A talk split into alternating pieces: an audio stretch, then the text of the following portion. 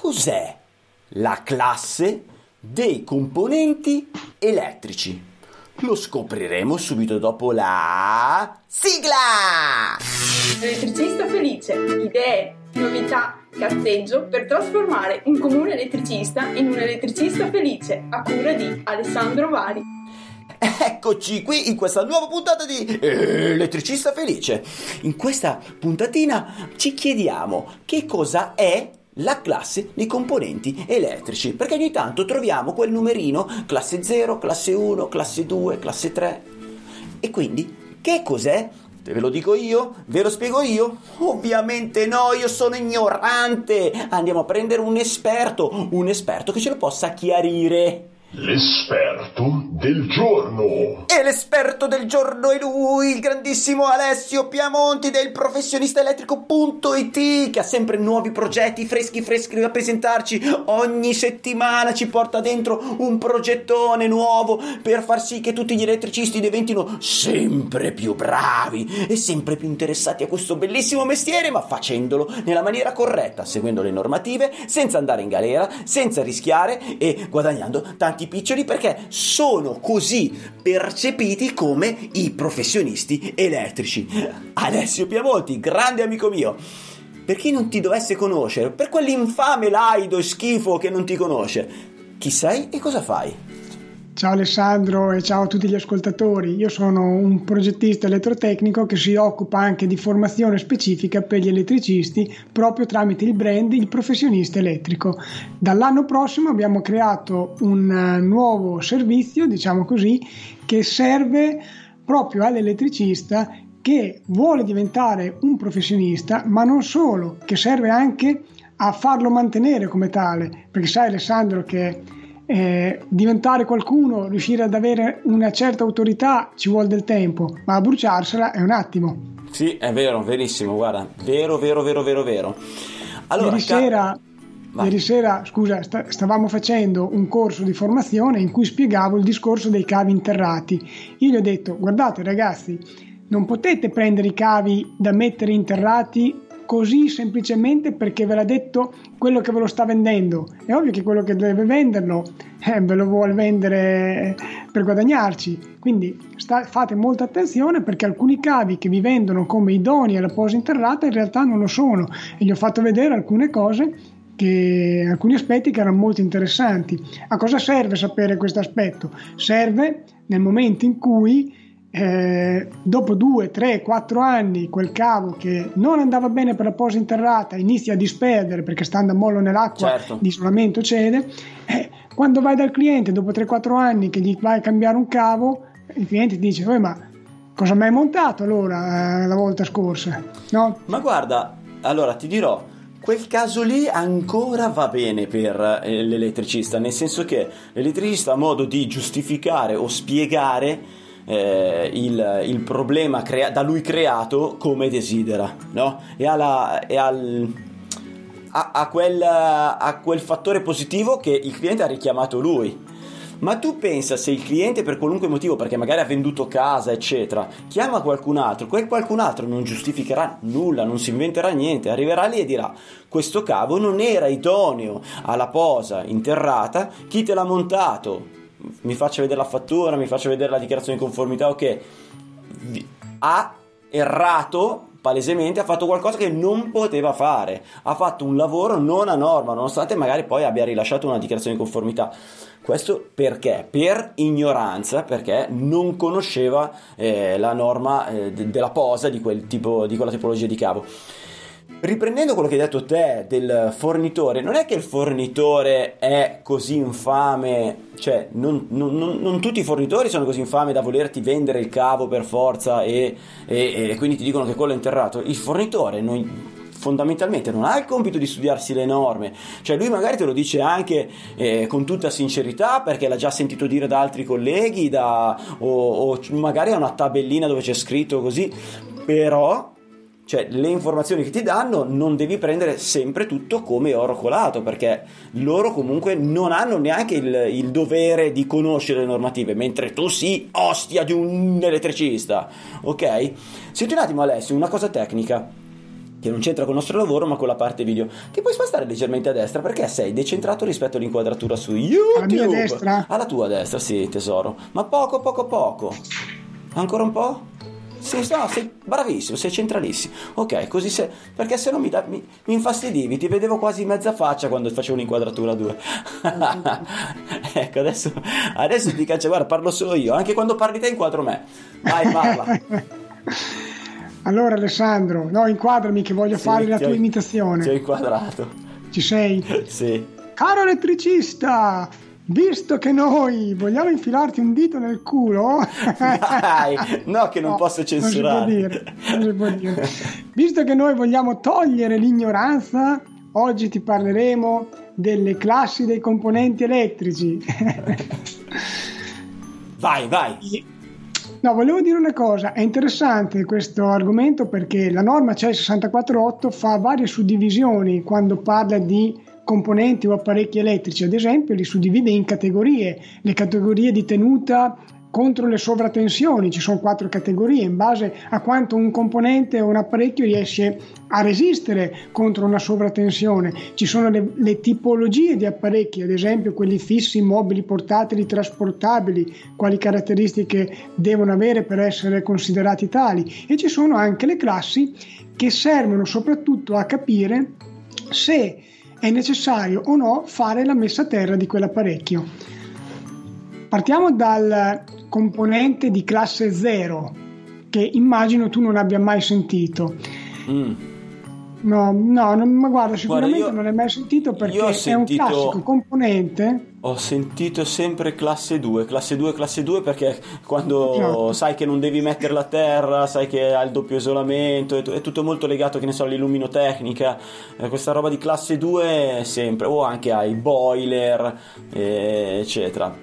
Allora, guarda, partiamo proprio dal classe 2 il classe 2 è un componente che ha un isolamento doppio o rinforzato e quindi è vietato metterla a terra perché essendoci già questa doppia protezione andare a farla messa a terra laddove sia possibile farla perché tendenzialmente non, sono, non hanno il morsetto di terra e, e, quindi se ce l'hanno può essere per una terra funzionale piuttosto e non per la terra di protezione. Però ecco, andare a fare questa messa a terra... La terra funzionale è quella rosa.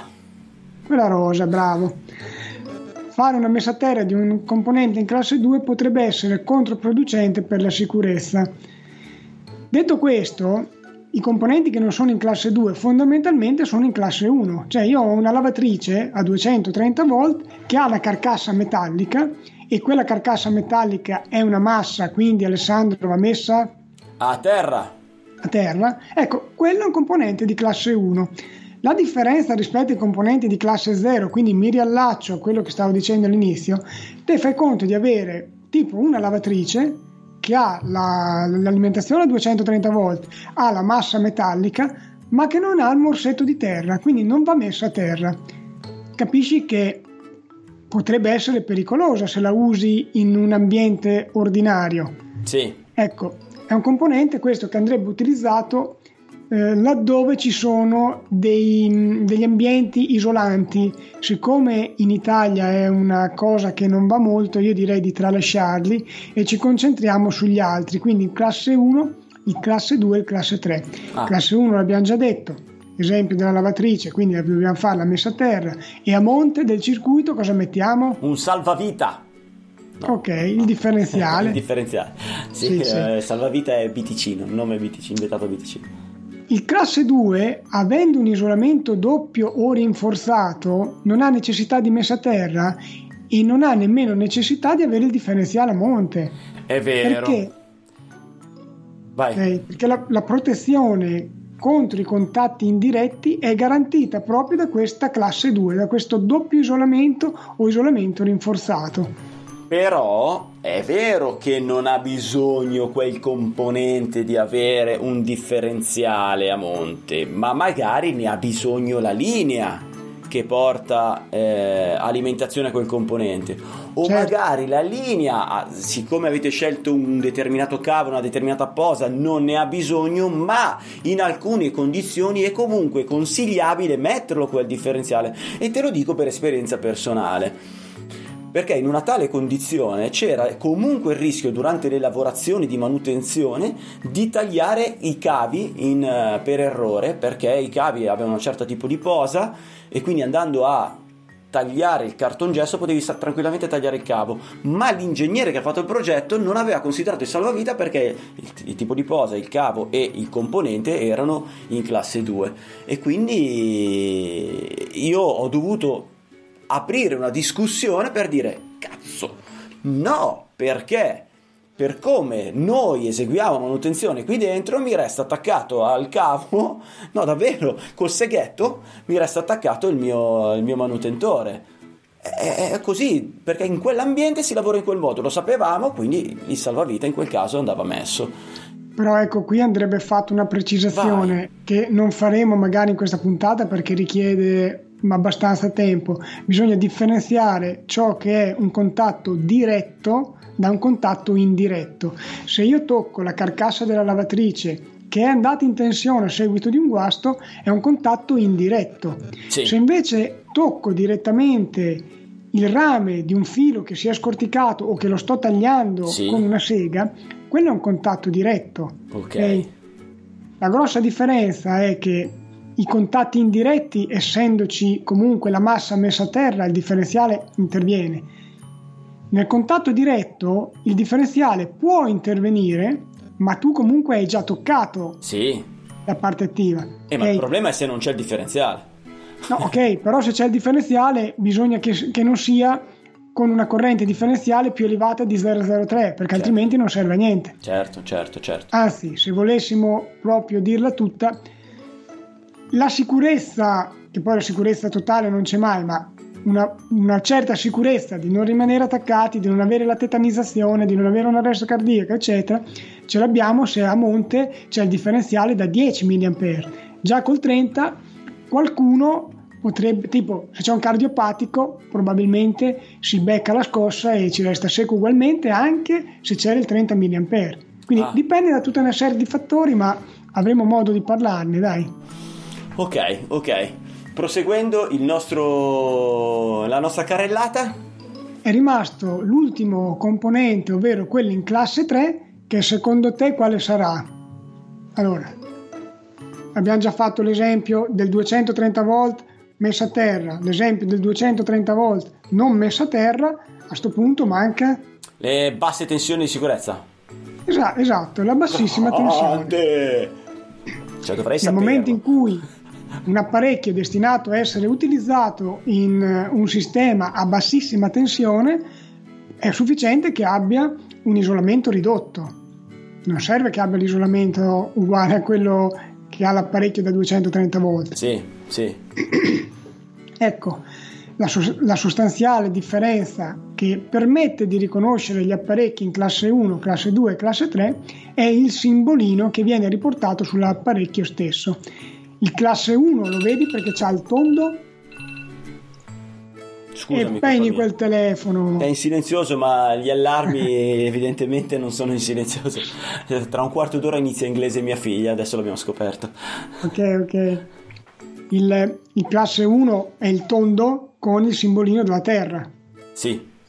Il classe 2 qual è? Sai Questo che... Ah, tondo, il simbolino a terra è classe 1, non, non sapevo. Classe 2 cioè, è, è, è, il, è il quadrato concentrico, 1. il doppio quadrato concentrico, cioè quadratino piccolo con quadratino grosso intorno. Esatto, cioè, non è che quelli, quel simbolo del tondo con la terra dentro indica che è componente di classe 1, indica che va fatta la messa a terra e di conseguenza si presume che sia un componente ah, di classe ok, ok, va bene, sì. Ecco, es- esatto invece per il classe 2 che è il doppio quadrato concentrico. Ok. Il classe 3 invece, scusa, pardonnez-moi, il classe 3, te lo dico io, ti do una mano, è un quadrato però storto. Quindi non, non, è, non un rombo. È tipo un rombo ma quadrato. okay, un rombo quadrato. quadrato girato. esatto. Con dentro tre i ehm, scritte ah, sì, non sì, tre, tre i Roma, il tre romano. Tre romano. romano, bravo. Sì, bravo. sì, sì, ho presente, ho presente. Ah, vedi, vedi, vedi, a volte non te le ricordi più queste cose qua. Però faccio l'ultimo appunto. Vai, appunta. attenzione perché i sistemi a bassissima tensione ce ne sono di diverso tipo e ne parleremo in un'altra occasione perché anche questo qui è un argomento lungo, però tu avrai già sentito parlare di SELV, PELV e FELV. Sono tre sistemi diversi in cui in uno abbiamo molta sicurezza, in uno così così e in uno per niente. Okay. Perciò bisogna fare molta attenzione anche a questo discorso. Okay. Hai capito Alessandro Bari? ho, ho capito perfettamente, ma sai che sono andato a vedermi, ad ascoltarmi, perché le prime puntate erano solo audio, ascoltarmi le prime puntate di Elettricista Felice e e chiaramente nel tempo cambiato, sono cambiate tante cose, è cambiato il modo di registrare, è cambiato il modo di montare le puntate eh, e, e, ed è cambiato anche la tonalità, cioè non, non, tanto la tonalità perché sono diventato più vecchio, ma proprio eh, l'ingresso era perché io ho un cartello davanti da, da tre anni, no? perché eh, le, nelle prime puntate avevo stampato questo cartello e il cartello dice Eccomi qui! Ciao elettricisti, sono Alessandro Bari e vi do il benvenuto in questa nuova puntata di Elettricista Felice. E mi ricordo questa, questa, questa, questa frase detta in questo modo, con questa prosodia. E niente, mi, mi, ha fatto un po' così aprire il cuore verso le prime registrazioni, eh? caro, caro socio di Elettricista Felice. Ringraziamo come sempre tutti gli amici che ci hanno seguito su, su Telegram, che dove possono anche eh, scrivere qualcosa inerente alla puntata pubblicata. Li abbracciamo tutti quelli che ci hanno seguito ascoltandoci mentre guidano il loro bellissimo furgone, bellissimo solo se assomiglia anche solo poco al mio bellissimo Jumpy della Citroen eh, full optional. Ringraziamo anche quelli che oltre ad ascoltarci e, e, guidano quelli che hanno desiderio di vedere le nostre brutte facce, almeno la mia brutta faccia, la tua bellissima faccia con gli occhi azzurri di, di questo 41enne, vo- il giovane con la voce da vecchio, come dicono esatto. i miei figli. Eh, un bacio, un abbraccio a tutti, ma specialmente anche a chi ha desiderato condividere il suo tempo, le sue informazioni con tutti noi. E teniamoci in contatto! Elettricista felice, idee, novità, cazzeggio per trasformare un comune elettricista in un elettricista felice a cura di Alessandro Vari. Adesso basta! No, non è giornata, non ne posso più, guarda, io chiudo, eh, chiudo.